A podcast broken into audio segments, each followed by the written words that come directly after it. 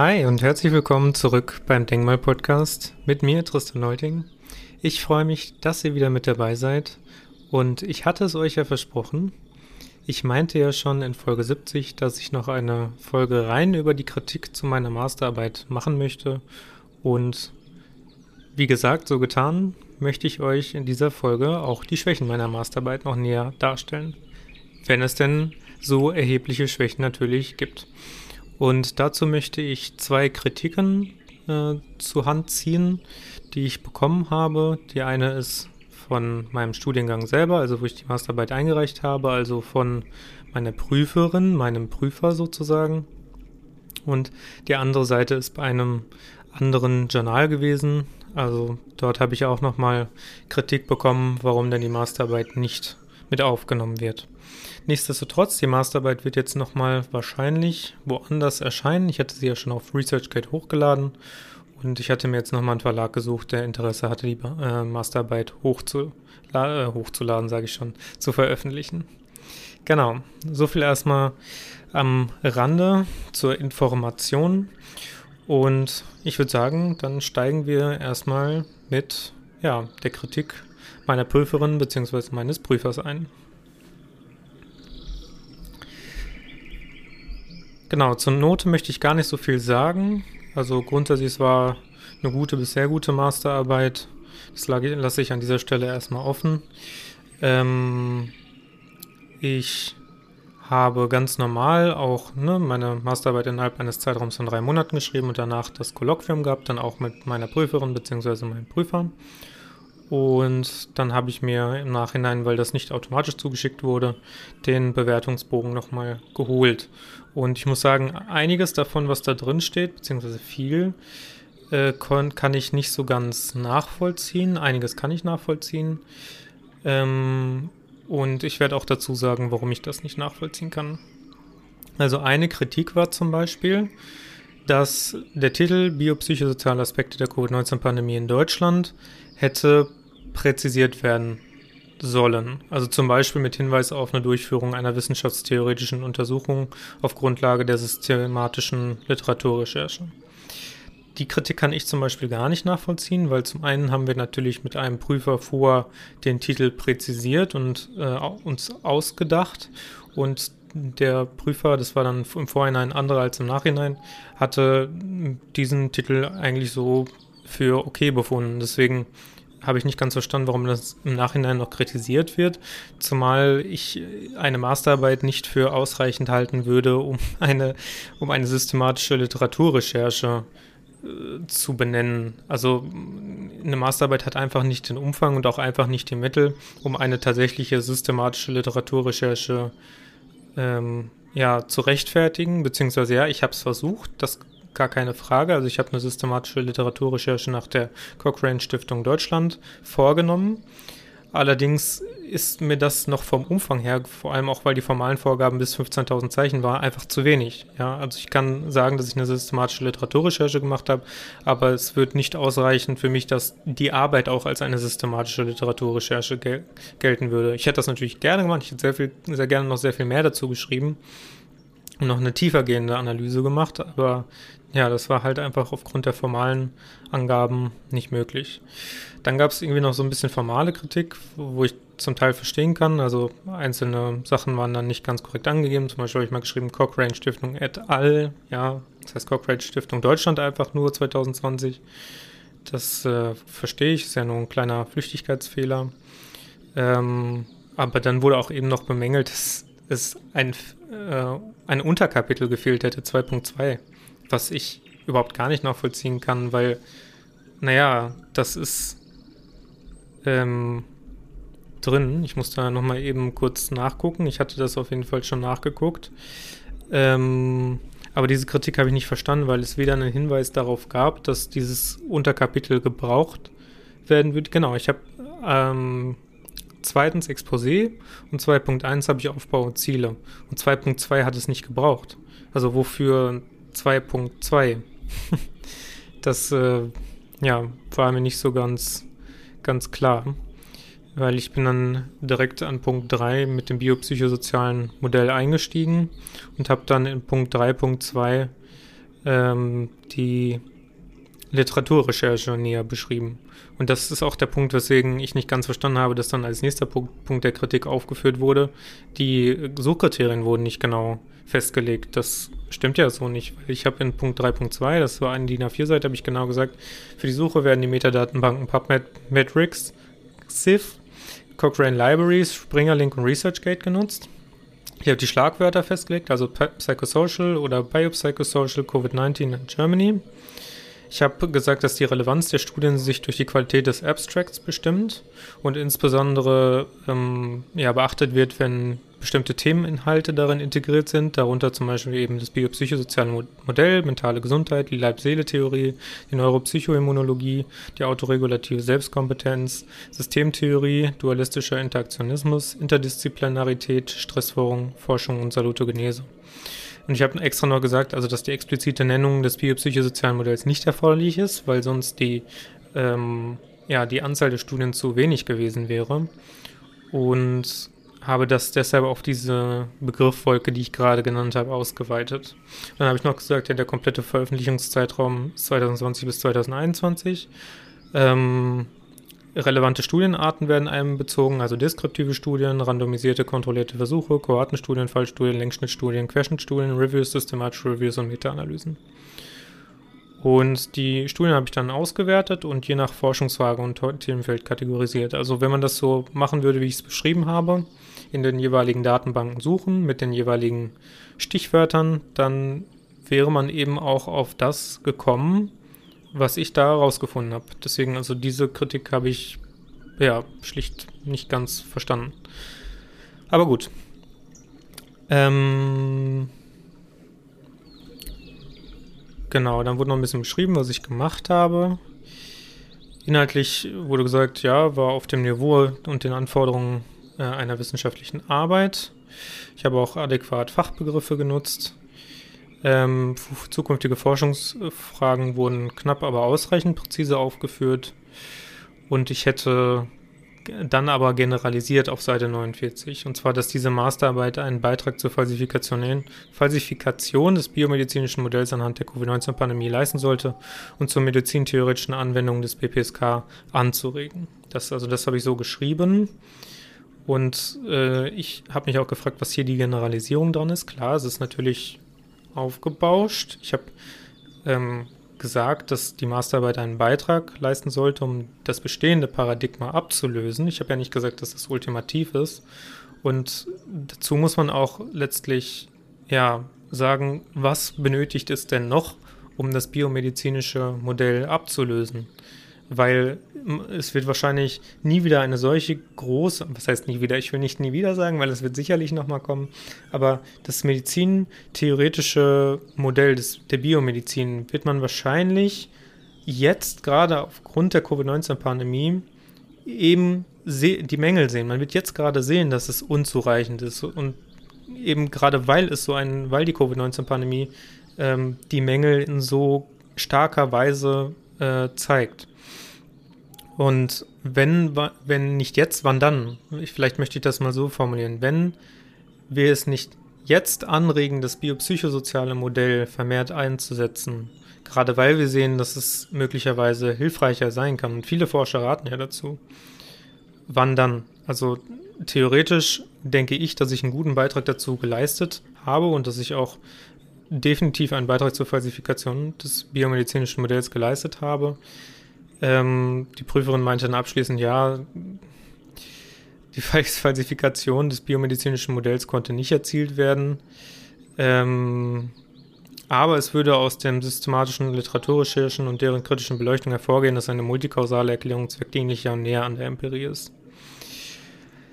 Ist mir ein bisschen zu wenig, also persönlich, aus den, die Bewertung, also das ist so... Äh, Das ist so meine Masterarbeit so richtig reduktionistisch heruntergebrochen und gar nicht so dieses große Ganze, was ich auch versucht habe, noch ein bisschen zu beleuchten, mal mitgenommen, sondern einfach nur, ja, wenn man so in der bisherigen Art und Weise weitermacht wie bisher, funktioniert vielleicht nicht so gut, aber mehr sollte man vielleicht auch nicht machen. So, das ist so das Fazit, was ich so daraus hervorlese von der Prüferin.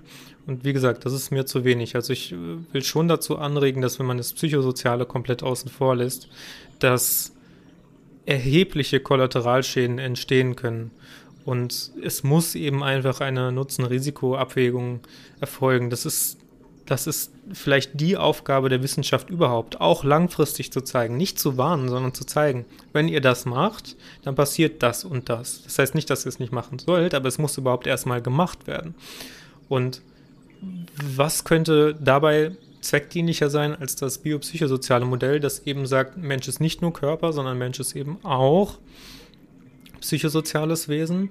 Und wenn das psychosoziale Wesen ausgeklammert wird, dann kann es eben auch zu Beeinträchtigungen auf körperlicher Ebene kommen. Und dann natürlich auch nicht nur kurzfristig, sondern langfristig. Was bringt es denn immer nur, das Epidemiologische hervorzuheben, wenn der Mensch in seiner Ganzheit, in seiner psychosozialen Würde, nenne ich das jetzt mal, einfach ja, abgeschottet wird, wenn es nahezu auch sogar vermindert wird durch das derzeitige Modell. Und ja, dann wurde mir noch unterstellt, dass ich ein einseitiges Fazit gezogen habe, was aber ausreichend präzise sei. Also es, ja, das ist so die komplette Kritik an meiner Masterarbeit gewesen. Also es ist nicht sehr viel, aber es ist so wenig, würde ich mal sagen. Also ich denke, dass ich das relativ gut widerlegen könnte oder hätte widerlegen können, wenn man mir dafür Zeit gegeben hätte. Ähm, aber gut, das ist jetzt so. Ich meine, meine Masterarbeit wurde ja auch nicht schlecht bewertet, wurde recht gut bewertet. Und genau, daher lasse ich das jetzt erstmal so stehen. Ich hatte dann auch ja, keine Lust, noch weiter ähm, den Miesepeter zu spielen und mich dann noch weiter zu beschweren, weil es sowieso nur eine Neubewertung gegeben hätte, also eine noch bessere Bewertung, wenn ja, ein Verfahrensfehler vorgelegen hätte. Das heißt, ich hätte sowieso, wenn ich meine Kritik angebracht hätte, keinen Vorteil dadurch bekommen können. Ich hätte es vielleicht noch gemacht, weil ähm, ja für die Prüferin an sich, damit sie f- bei zukünftigen Arbeiten möglicherweise versteht, dass man nicht so eine ja, durchaus einseitige Bewertung vornimmt oder ja, es scheint ja doch tatsächlich eine sehr oberflächliche Beschäftigung mit meiner Masterarbeit gewesen zu sein. Äh, aber ich habe dann am Ende gesagt, nee, lasse ich dann doch, weil, ja, ich habe, wie gesagt, ich würde gerne meine Masterarbeit noch veröffentlichen beim Verlag, der mir das auch schon zugesichert hat, und hatte dann noch rückfragend an die Prüferin geschrieben, ob äh, sie mein Geleitwort dafür ausstellen würde, und dann meinte sie, mh, ja, nee, weil Arbeit ist zwar auf wissenschaftlichem Niveau, aber halte ich nicht für veröffentlichungswürdig und ich will damit nicht in Verbindung gebracht werden. Und das ist für mich so das Statement gewesen, wo ich gesagt habe, okay, es ist eindeutig, also für mich zumindest politisch, es ist nicht wissenschaftlich, sondern es ist eine politische Entscheidung gewesen, das zu kritisieren, weil sonst, es hätte ja tatsächlich ausführlich begründet sein müssen. Warum ist das Fazit einseitig? Warum kann, konnte das biomedizinische Modell nicht falsifiziert werden können? Aber es war immer nur diese einzelnen Sätze ohne jeweilige Begründung, sondern einfach so, ja, ist so. Und deswegen habe ich gesagt, okay, also wenn die Prüferin da so eine feste Meinung hat, dann ähm, lasse ich sie auch einfach mal darin. Ich meine, es wird dann wahrscheinlich eh nichts mehr bringen. Aber da sieht man eben, wenn man ein, über ein Thema schreibt, was sehr aktuell ist und was eben auch sehr emotional ist, dann muss man sich auch darauf einstellen, dass man einen Gegenwind bekommt, der möglicherweise nicht unbedingt gerechtfertigt ist, aber einfach, weil es eine Autorität ist, wird man dann möglicherweise schlechter bewertet. Genau. So. Kommen wir zur Kritik vom Journal. Ich werde auch den Namen des Journals und des ähm, des Prüfers, nenne ich ihn jetzt mal, oder des Vorsitzenden des Magazins, nenne ich so, werde ich mal auch außen vor lassen. Ich werde einfach nur auf die Kritik eingehen. Und hier muss ich sagen, hier wurde schon ein bisschen ausführlicher sich mit meiner Masterarbeit beschäftigt. Das fand ich schon mal gut. Auch wieder einige Sachen, die ich nicht nachvollziehen kann. Hier tatsächlich ein paar mehr Sachen, die ich nachvollziehen konnte. Und genau, die würde ich gerne nochmal durchgehen. Also der erste Punkt, der angeführt wurde, war zum Stichwort allgemeine Aspekte, ist, ähm, ist gesagt wurde, ich hätte ein wichtiges Thema aufgegriffen, aber dass schon früh im Duktus der Eindruck erschien, äh, erweckt wurde, als hätte ich bereits eine Meinung zu dem Thema, die dann durch die Literatur bestätigt werden würde. Das ist ja der Punkt, den habe ich schon mal in meinem Blog ausgeführt. Das Problem, was dabei natürlich ist, ist, dass, also kein Wissenschaftler kann komplett wertneutral an irgendein Thema rangehen. Das ist für mich eigentlich ausgeschlossen. Und die Ausklammerung der Subjektivität ist ja eigentlich nicht möglich. Ein guter Wissenschaftler weiß das. Ich kann es insofern verstehen. Natürlich habe ich vorher schon mal eine Arbeit über das Thema geschrieben. Ich habe Covid neunzehn ähm, holistisch betrachtet, ja, meine Analyse geschrieben. Und da hatte ich natürlich auch schon aus verschiedenen ähnlichen Blickwinkeln auch schon mal gesagt, so wie es bisher funktioniert hat, läuft es vielleicht nicht so gut. Aber ich habe das ja bewusst außen vor gelassen. Ich habe ja bewusst gesagt, ich möchte mich auf keine der Ideen und Theorien stützen, die ich damals benutzt habe, sondern ich möchte schlicht, und das habe ich auch gemacht, das biopsychosoziale Modell nehmen, ansehen, habe dann festgestellt, oh, okay, es ist die derzeit kohärenteste Medizintheorie, warum wird sie im, in der Corona-Pandemie nicht angewendet? Und dann habe ich festgestellt, okay, wenn man es nicht anwendet, dann entstehen eben diese ganzen Probleme. Und ich habe ja bewusst gesagt, ich möchte den Falsifikationismus anwenden, das heißt, ich konzentriere mich darauf, die bestehenden Paradigmen zu widerlegen und zu zeigen, dass das biopsychosoziale Modell möglicherweise zweckdienlich ist. Dadurch ist ja schon gegeben, dass ich keine ausgewogene sozusagen ähm, Arbeit schreiben kann. Hier ist das biopsychosoziale Modell, da ist das biomedizinische Modell, das eine hat Schwächen, das andere hat Schwächen, das eine hat Stärken, das andere hat Schwächen. Das konnte ich gar nicht machen, weil ich ja gesagt habe, Falsifikationismus. Ich möchte einen Beitrag dazu leisten, wie könnte es möglicherweise anders gehen.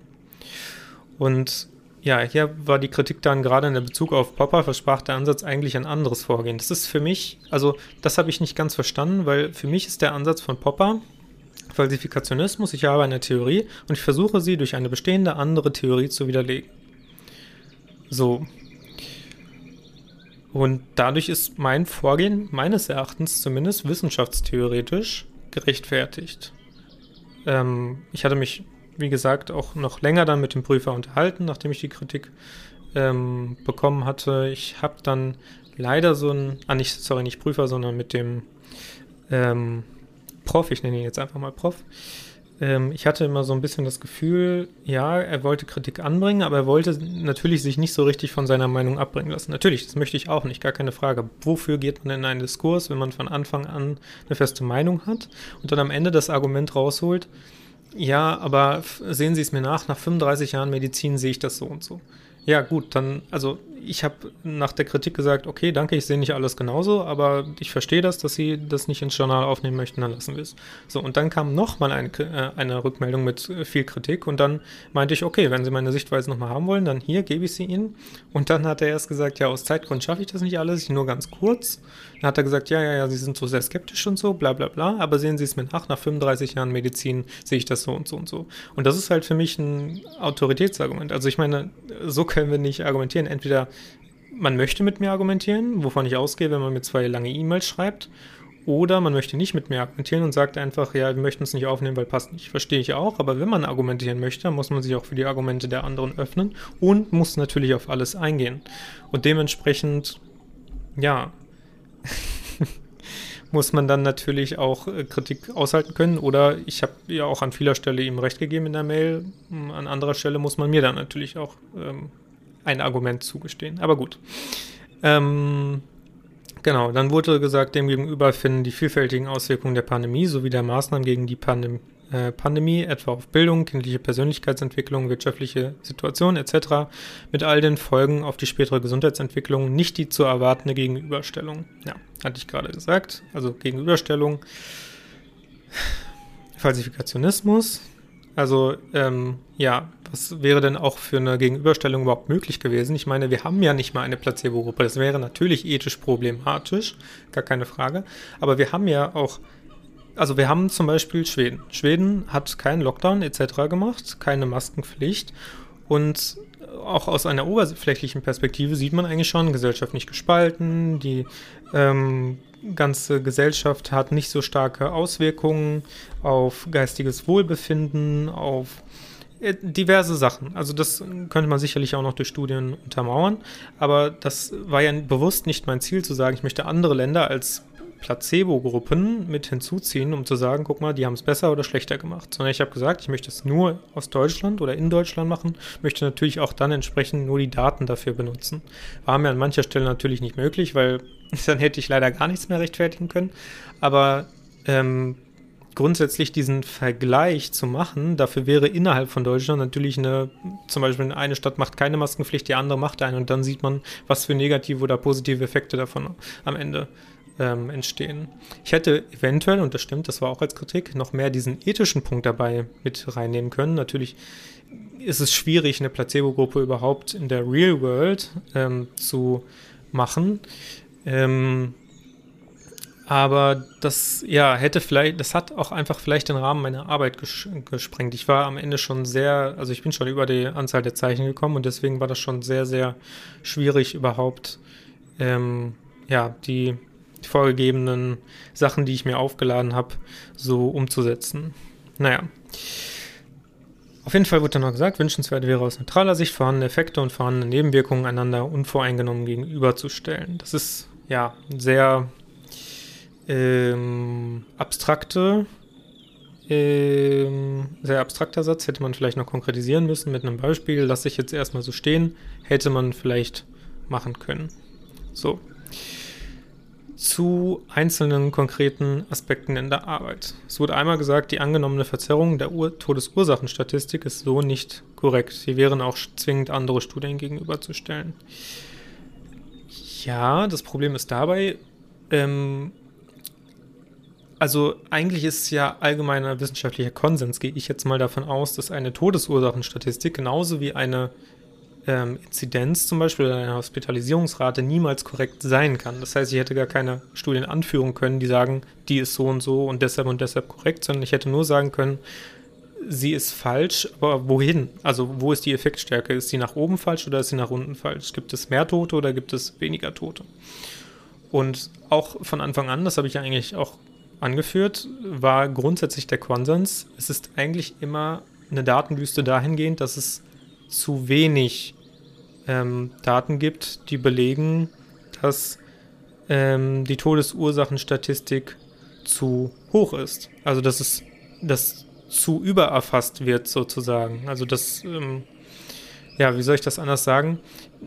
Corona im Allgemeinen, die Todesursachenstatistik ist ja nicht kausal, es ist ja nicht Corona ist die Ursache gewesen dafür, dass die Menschen sterben, sondern es ist ja immer, das hat das R K I auch so gesagt, ein mit Corona gestorben gewesen. Und deshalb muss man auch davon ausgehen, dass äh, zu viele Menschen eher dabei angegeben werden und genauso natürlich bei den Inzidenzen, die Fehlerquote könnte deutlich höher, äh, deutlich höhere Inzidenzen verursachen. Also mir fallen persönlich nur Parameter ein, die das nach oben strecken und äh, nicht nach unten. Dann wird noch gesagt, grundsätzlich gilt jedoch für Vor-Omikron-Wellen, dass selbst bei der Annahme einer deutlich höheren Dunkelziffer nur wenige Prozent der Intensivpatienten Patienten zufällig Covid-positiv wären. Ja, schwierig. Es gab ja jetzt in letzter Zeit schon extrem viele neue, viele Daten wieder. Einige haben davon gesprochen. Ja, siebenundachtzig Prozent sind tatsächlich ursächlich an Corona ver- verstorben. Andere lagen noch deutlich drunter. Ich habe hier vor allem halt systematische Reviews angeführt. Das heißt, wirklich gute Evidenzstufen, die gezeigt haben, theoretisch ja sehr viel ähm, mehr Menschen als eigentlich ursächlich an Corona gestorben. So, nächster Punkt. Die Bedeutung des biopsychosozialen Modells wird im Grunde uneingeschränkt für jede Art der Erkrankung im gleichen Maße relevant vorgestellt. Die Grenzen dieses Modells werden nicht aufgezeigt, das Modell selbst keiner kritischen Prüfung unterzogen. Den Punkt verstehe ich. Ich habe tatsächlich das biopsychosoziale Modell sehr gelobt, gerühmt, ohne da möglicherweise genügend auf Kritik einzugehen. Ich habe eigentlich nur eine Kritik angebracht und das ist die, dass das semantische System ähm, nicht ganz gut ist, weil nach wie vor zwei verschiedene Termini verwendet werden, obwohl das biopsychosoziale Modell ja gesagt haben, psychos- psychologisch und biologisch ist sozusagen verschränkt und man müsste es als einen Terminus nutzen. Das habe ich nicht gemacht, das ist korrekt. Das ist aber auch die Frage, wie man das überhaupt initialisieren will. Das ist ja extrem schwierig. Ähm, aber nichtsdestotrotz, ja, stimme ich zu. Ich hätte es kritischer prüfen müssen. Ich hätte auch sagen müssen, möglicherweise für AIDS gilt es nicht im gleichen Maße wie für eine Di- Diabetes Typ zwei oder sowas. Also stimme ich voll zu. Allerdings bleibe ich hier bei dem Punkt, also das biopsychosoziale Modell schreibt eigentlich jedem Menschen autoregulative Selbstkompetenz zu. Natürlich nicht in dem Maße, dass jemand, der jetzt AIDS hat, sich davon von äh, dem H I V-Virus komplett loslösen kann. Allerdings, und das muss man ja sagen, bleibt nach wie vor die Frage, es gibt Menschen, die kriegen H I V und die entwickeln direkt AIDS, und dann gibt es Menschen, die haben H I V und entwickeln zu einem sehr, sehr, sehr viel späteren Zeitpunkt AIDS. Und da ist die Frage, warum entwickeln sie das? Machen möglicherweise die psychosozialen Aspekte dabei den extremen Unterschied? Und manche entwickeln ja sogar niemals AIDS, obwohl sie H I V haben.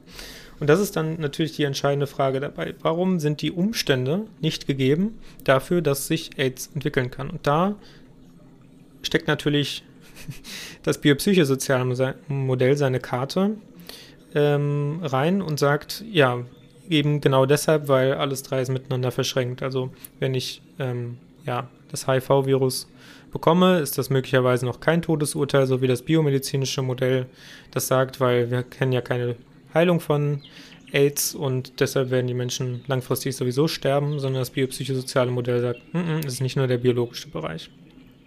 So. Genau, da so viel würde ich erstmal gerne ähm, dazu sagen.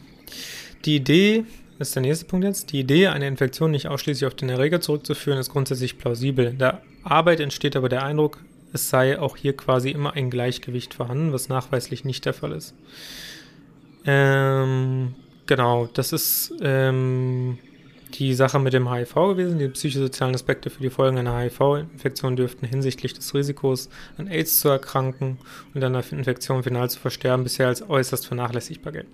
Ja, im Sinne des biomedizinischen Modells, ne? Das ist also das, was ich gerade ausgeführt habe. Wenn man eine andere Perspektive einnehmen will, müsste man natürlich einräumen. Man könnte dann wieder andere Studien machen, könnte andere Ergebnisse produzieren, könnte sagen, okay, möglicherweise ist es anders, als wir es bisher gesehen haben. So, zur Untersuchung von Erfolgen der non-pharmakologischen Interventionen im Allgemeinen. Die Durchführung von randomisiert kontrollierten Untersuchungen im Sinne von Kontrollgruppen ist ethisch bei einer noch sehr unbekannten Erkrankung nicht vertretbar. Ja, stimmt. Lustigerweise gab es ja aber in London ähm, diese eine Studie, wo man bewusst jungen Menschen Corona gegeben hat und geguckt hat, was macht das mit denen. Also die haben es anscheinend ethisch gerechtfertigt bekommen. Und da wir ja immer von Solidarität sprechen, ist natürlich die Frage, ja, wenn man wirklich verlässliche Daten dafür bekommt und äh, weiß, dass man damit Erfolge erzielen kann und dass das möglicherweise das Weltgeschehen dramatisch verbessert, wenn einige Menschen Corona bekommen, ist die Frage, ist das jetzt ethisch gerechtfertigt oder nicht? Ist das nicht möglicherweise sogar geboten, wenn die Menschen sagen, ich möchte das machen, weil ich traue mir das zu? Ähm... Ist die Frage, ne? Also es ist natürlich auch in anderen Bereichen kann man diese Frage auch stellen. Das kommen wir halt auch in den Bereich der Ethik rein mit dem äh, Trolley-Problem. Darf man Menschen aktiv töten? Also ist das ist aktives Töten schlimmer als passives ähm, äh, Sterben? Und ja, das ist, wie gesagt, natürlich ein ethisches Dilemma. Ähm, darauf habe ich natürlich auch nicht so eine direkte Antwort. Die Frage ist nur, konnte ich das in meiner Arbeit beantworten? Ich persönlich glaube es nicht. Ähm,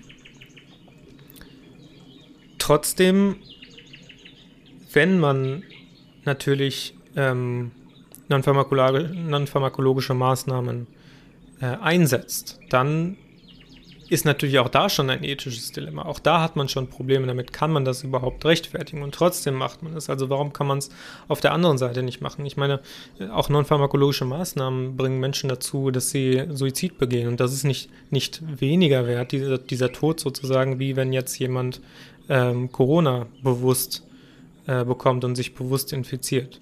Also, ja, schwierig. Ähm... Aber ich kann diesen Punkt auf jeden Fall verstehen. So, zum Punkt zur Maskenpflicht im Besonderen. Die Nützlichkeit von Masken ist bereits vor Corona vielfältig belegt. Diese Belege sind auch Anlass dafür, dass Masken in verschiedenen medizinischen Bereichen aus hygienischen Gründen Pflicht sind. So. Nee, muss ich leider auch widersprechen. Das habe ich auch in der Mail gemacht. Ich habe äh, auch unter anderem dann mitgeschickt, eine Stellungnahme von der W H O, wo noch im Januar zwanzig zwanzig gesagt wurde, es gibt keine Evidenz dafür, dass nicht infizierte Personen, beziehungsweise nicht kranke Personen, also damals wurde ja noch von nicht Kranken gesprochen, da gab es den Begriff asymptomatisch noch nicht in dem Ausmaß. Ähm, dafür gibt es keine Evidenz. Also man hat gesagt, Masken brauchen eigentlich nur Kranke, damit sie andere Menschen nicht anhusten. Dann ist natürlich diese ganze Forschung darum losgegangen, ja, ist es jetzt Aerosole, sind es jetzt Tröpfcheninfektionen, sind es Schmierinfektionen. Nichtsdestotrotz ist es bis heute nach wie vor nicht geklärt, aber darum ging es ja auch gar nicht. Das Argument war, dass es schon vorher vielfältig belegt war, dass Masken etwas bringen sollten. Und da muss ich sagen, mh, nee, wenn selbst die W H O sagt, es gibt eigentlich keine Evidenz dafür. Und auch Herr Drosten hat es ja noch behauptet, dass die technischen Daten für das Aufhalten mit der Maske nicht gut ist.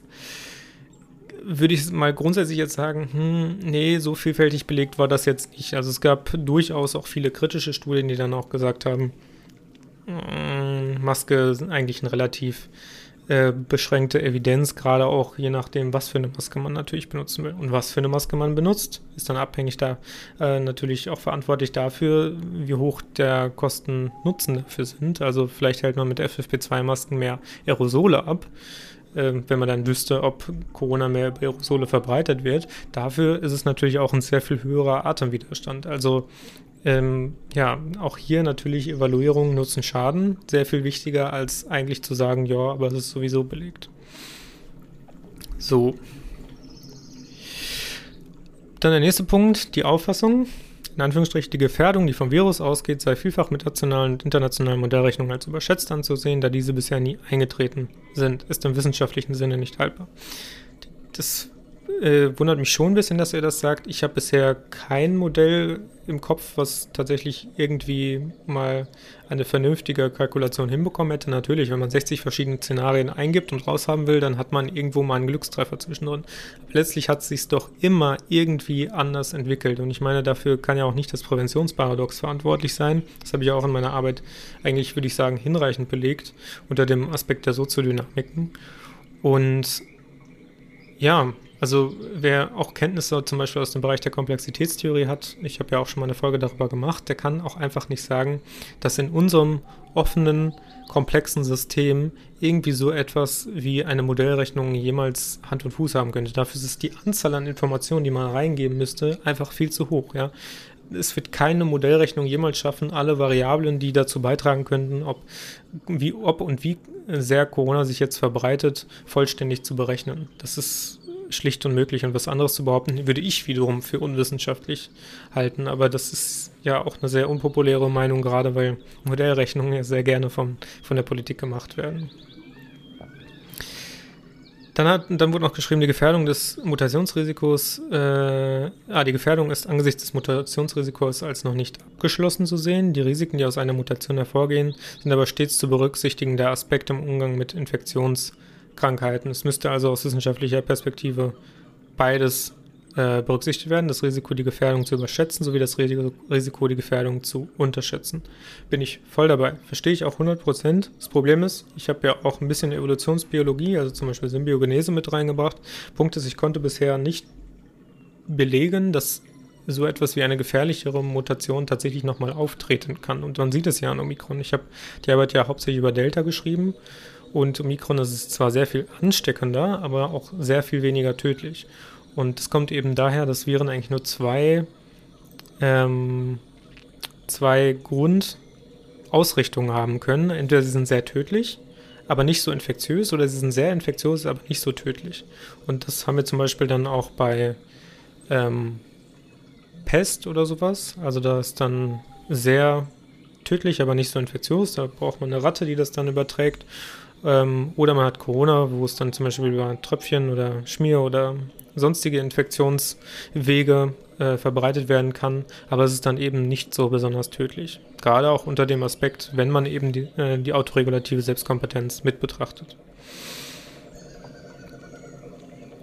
So, dann wurde noch geschrieben, gerade in Anbetracht eines biopsychosozialen Modells spielt ja auch die vom Individuum antizipierte Risikokonstellation eine erhebliche Rolle für seine psychische und körperliche Gesundheit. Das Tragen der Maske kann hier belastende oder entlastende Wirkungen entfalten. Ja, absolut. Aber da, hier muss ich ganz klar sagen, die wirklich entlastende Wirkung kann sich ja nur dadurch vollziehen, dass ähm, ja zum einen natürlich die Maske schützen kann. Die Frage bleibt natürlich, wie hoch der, ähm, der Effekt davon sein kann. Das habe ich ja klar in meinem Abstract gesagt. Ich habe gesagt, es kann die Infektion verzögern, aber es kann ja keine No-Covid-Strategie sein, weil man möchte ja ähm, irgendwann auch mal in Kontakt kommen mit dem Virus. Und spätestens seit der, seit der Impfung kann man sich ja durch die Impfung schützen und dann macht theoretisch die Maske ja eigentlich keinen Sinn mehr, wenn die Impfung wirkt. Also wenn man dann nochmal in Kontakt mit den Erregern kommt, dann frischt man sein Immunsystem auf und hat vielleicht sogar noch einen besseren Schutz. Aber es kann ja nicht tatsächlich der Sinn sein, für immer die Maske zu tragen, damit man nie wieder mit dem Virus in Kontakt kommt und für immer mit der Impfung. Und der zweite Punkt, der natürlich entlastend sein könnte, ist der, dass das eine internalisierte Wirkung haben könnte. Das habe ich aber wiederum in meinem, meinen Ausgangsfragen, äh, in meinen weiteren zukünftigen Forschungsfragen erwähnt, habe gesagt, ja, ähm, tatsächlich gibt es ja einen Effekt, äh, also einen internalisierten Effekt, dass die Gesellschaft sagt, etwas bringt dir was, und dann hat das einen Placebo-Effekt und man glaubt, dass es tatsächlich etwas bringt. Das sind die zwei Sachen, die, für die es für mich sinnvoll entlastend sein könnte, und die habe ich beide so in meiner Masterarbeit genannt. Also wiederum habe ich natürlich auch sehr stark dann die belastenden Aspekte hervorgehoben, dann noch sehr viel tiefgehender in meiner zweiten Forschungsfrage. Weil, ne, Falsifikationismus, ich gesagt habe, ich möchte aber auch eben die bestehenden Theorien widerlegen. Dann wurde nochmal die Schlussfolgerung äh, aufgegriffen. In dieser und zukünftigen Pandemien sollte zu Beginn die medizintheoretische Basis für das weitere Vorgehen geklärt werden, damit eine längerfristige und sinnvolle Strategie erarbeitet werden kann. Klingt zwar plausibel, hat der Prof gesagt, das Auftreten eines akuten Ereignisses erlaubt dies aber nicht in dem Maße wie in der Arbeit gefordert. In Analogie zu einem unfallchirurgischen Eingriff sollte dies nicht so lange verzögert werden, bis nach dem B P S K alle drei Risikofaktoren Biologie, Psychologie und Soziales gleichsam berücksichtigt wird. Dieser Vorschlag ist erst im weiteren Verlauf einer Pandemie überhaupt möglich und würde auch bei einer neuerlich auftretenden Pandemie nicht eingelöst werden. Ja, der Punkt, den ich dabei ein bisschen kritisch finde, ist, also klar, wir haben jetzt zum einen nicht eine Akutsituation seit zwei Jahren. Also wir stecken jetzt seit zwei Jahren in dieser Pandemie, und ich meine, es wurde ja bisher immer noch nicht mal eine andere Medizintheorie ähm, bemüht, ob man das Problem irgendwie anders lösen könnte, zum Beispiel indem man die autoregulative Selbstkompetenz der Individuen stärkt. Und also ich meine, wie lange würde das denn tatsächlich brauchen, um eine andere Medizintheorie tatsächlich zu erörtern, also zu, und zu eruieren? Ich meine, dafür muss man ein paar Wissenschaftler zweiundsiebzig Stunden zusammenstecken, und dann haben sie die, haben sie die Idee auserkoren, also in welche Richtung es gehen soll. Salutogenese, biopsychosoziales Modell, pathogenetisches Modell, so, das kriegt man doch wohl hin. Also das ist für mich die Kritik ein bisschen äh, unverständlich, weil, also, ne, habe ich einfach nicht verstanden. Aber gut. Ähm, genau, was ich dann gerne noch einmal letztlich machen würde, ähm, ich habe ja dann nochmal eine sehr ausführliche Mail zurückgeschrieben. Da sind jetzt nochmal auch viele Dinge drin, die ich wahrscheinlich äh, gerade schon gesagt habe, aber ich würde es trotzdem gerne nochmal vorlesen, einfach damit auch meine Position nochmal klar wird. Ähm, ja, für die, die bis hierher durchgehalten haben, vielen Dank. Ähm, könnt mit Sicherheit, wenn ihr wollt, schon vor jetzt aussteigen. Für wen es noch interessiert, die längere Mail zu erfahren, den, den werde ich sie jetzt noch einmal vorlesen. Also, vielen Dank für die ausführliche Rückmeldung. Gerne möchte ich Ihnen meine Sichtweise noch einmal darlegen. Da ich bereits im Mai zwanzig zwanzig bereits einmal über das Thema Corona geschrieben habe, habe ich sicherlich hier auch eine Meinung. Diese Meinung habe ich jedoch zu Beginn der Masterarbeit bewusst versucht, außen vor zu lassen, weswegen mich etwas verwundert, dass meine Meinung hier stark durchscheinen soll. Ich habe tatsächlich eine bestimmte Perspektive eingenommen, diese entstand jedoch selbstredend für mich aus der Hermeneutik des biopsychosozialen Krankheitsmodells. Lassen Sie mich dazu auf Ihre einzelnen Kritikpunkte eingehen. Zum Thema Infektionsrisiko. Ich habe ja bewusst an keiner Stelle das, äh, geschrieben, dass M P Is grundsätzlich keinen Nutzen haben. Ich habe diesen nur im Sinne des Falsifikationismus versucht, so gut es geht, zu widerlegen. Im Abstract finden Sie die Aussage, N P Is können die einzelnen Infektionen verzögern, diese aber nicht verhindern. Darum meine ich auch, dass ich hier nicht relativiere. Vielleicht werden Sie mir auch zustimmen, es kann bei N P Is niemals darum gehen, das Virus tatsächlich ewiglich abhalten zu wollen, No-Covid-Strategie, sondern lediglich Zeit zu gewinnen. Wie gut sich mit Maßnahmen diese Zeit gewinnen lässt, ist eine andere Frage. Sie haben in Ihrer Rückmeldung unter anderem geschrieben, dass in meinem Aufsatz nicht deutlich genug geworden ist, dass Maßnahmen wie Masken schon vor der Corona-Pandemie wissenschaftlich belegt waren. Aber das ist meines Erachtens nicht ganz richtig. Die W H O hat im Januar zwanzig zwanzig noch geschrieben, Wearing a medical mask when not indicated may cause unnecessary cost, procurement, procurement burden and create a false sense of security that can lead to neglecting the other essential measures such as hand hygiene practices. Furthermore, using a mask incorrectly may hamper its effectiveness, mein Gott, to reduce the risk of transmission. Und a medical mask is not required as no evidence is available, available on its usefulness to protect non-sick persons. Ähnliche Aussagen hatte auch Professor Doston Anfang zwanzig zwanzig im R B B getätigt. Es würde keine gute Evidenz geben für das Aufhalten mit der Maske. Aber zurück zum Argument. Wofür sollte Zeit gewonnen werden?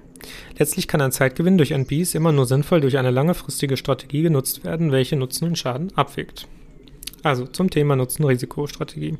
Für mich muss Wissenschaft immer lang und kurzfristig denken. Wenn sie nur eins von beiden tut, ist sie unvollständig. Wenn Schulen geschlossen werden, muss eruiert werden, was dies kurzfristig und langfristig mit den Kindern, Eltern und Lehrern macht. Wenn beispielsweise Lehrer durch diese Maßnahmen in eine psychisch krankmachende Situation geraten, ist dies als nachteilig zu bewerten, da mittlerweile einwandfrei bewiesen wurde, dass Stress und psychische Erkrankungen zu erhöhter Anfälligkeit für Erkrankungen, auch Virenerkrankungen wie Covid neunzehn, führen. Dieser Umstand wäre vermeidbar gewesen, wenn eine vorherige Analyse den Preis einer Infektionsverzögerung herausgestellt hätte. Natürlich ist hierfür nicht immer die Zeit, aber wir befinden uns auch nicht seit über zwei Jahren in einer Akutsituation. Je früher die langfristigen Folgen des Handels berücksichtigt werden können, desto besser.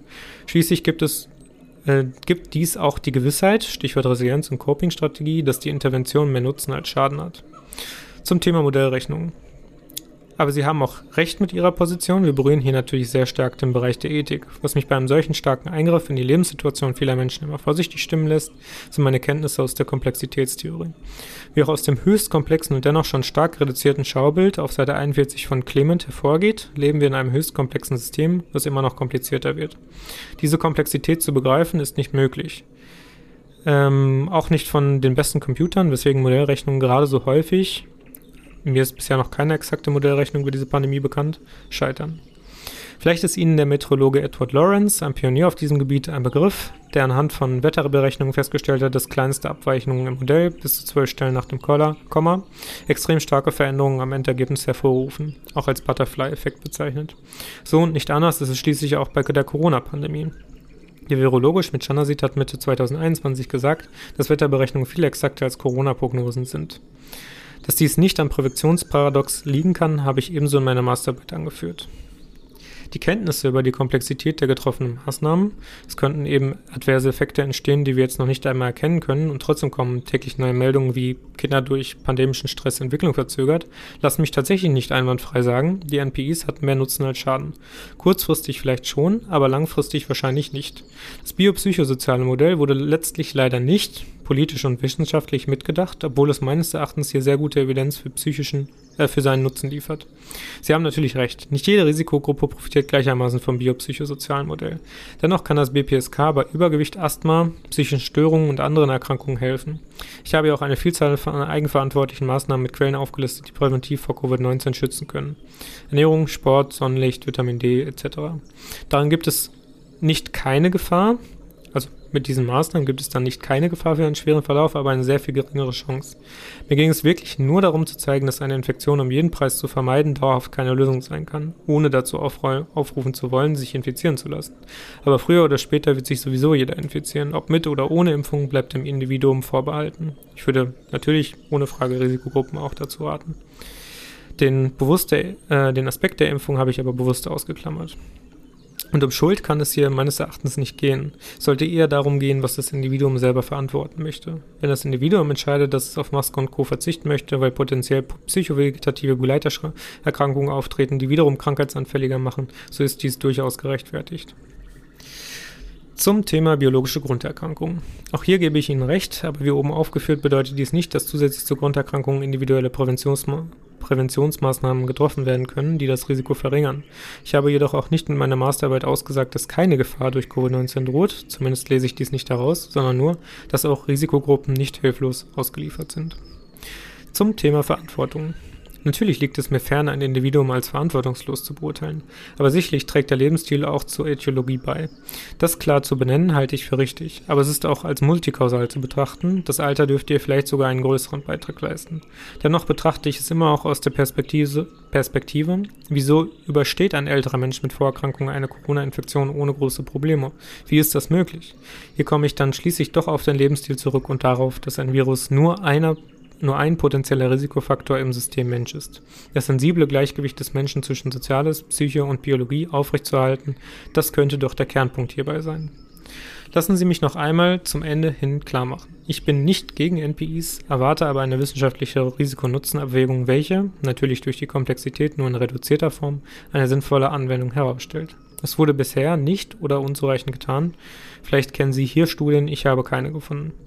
Risikogruppen sollten meiner Meinung nach durchaus geschützt werden, jetzt ist das Risiko für einen schweren Verlauf sehr viel höher als bei gesunden Menschen. Aber der Schutz durch N P Is sollte nicht um jeden Preis und um den Preis des weiteren Verlusts der Gesundheit geschehen, sondern nur um eine Infektion zu verhindern, äh, nicht sondern, sondern, nicht sondern, sondern nur um eine Infektion zu verhindern, die in den allermeisten Fällen in Bezug auf die gesamte Gesellschaft harmlos verläuft. Punkt. Ja, das war meine E-Mail, ziemlich lang, ziemlich ausführlich. Ich wollte, wie gesagt, nochmal auf jeden Punkt eingehen. Ähm, hatte aber zwischendrin schon erwähnt, dass ich dann nicht das Gefühl hatte, dass, noch mal, dass wir uns nochmal dazu auseinandersetzen wollten. Vielleicht war auch tatsächlich die Zeit nicht bei ihm da und die Muße, aber ja, so viel zu der Kritik an meiner Masterarbeit. Ich hoffe erstmal, es hat euch gefallen, mich hier so ein bisschen schwadronieren zu hören. Ich mache jetzt Schluss, denke ich. Und ähm, genau, belasse es erstmal dabei und mache mir jetzt ein, ein schönes Wochenende, würde ich sagen. Und das wünsche ich euch natürlich ebenfalls, falls ihr es unter der Woche hört, dann natürlich eine schöne Woche. Und wir hören uns sicherlich bei der nächsten Folge vom Denkmal-Podcast. Wenn ihr Fragen oder Rückmeldungen habt, schreibt mir an info at tristanstrivium punkt com über meine Webseite oder natürlich über Social Media.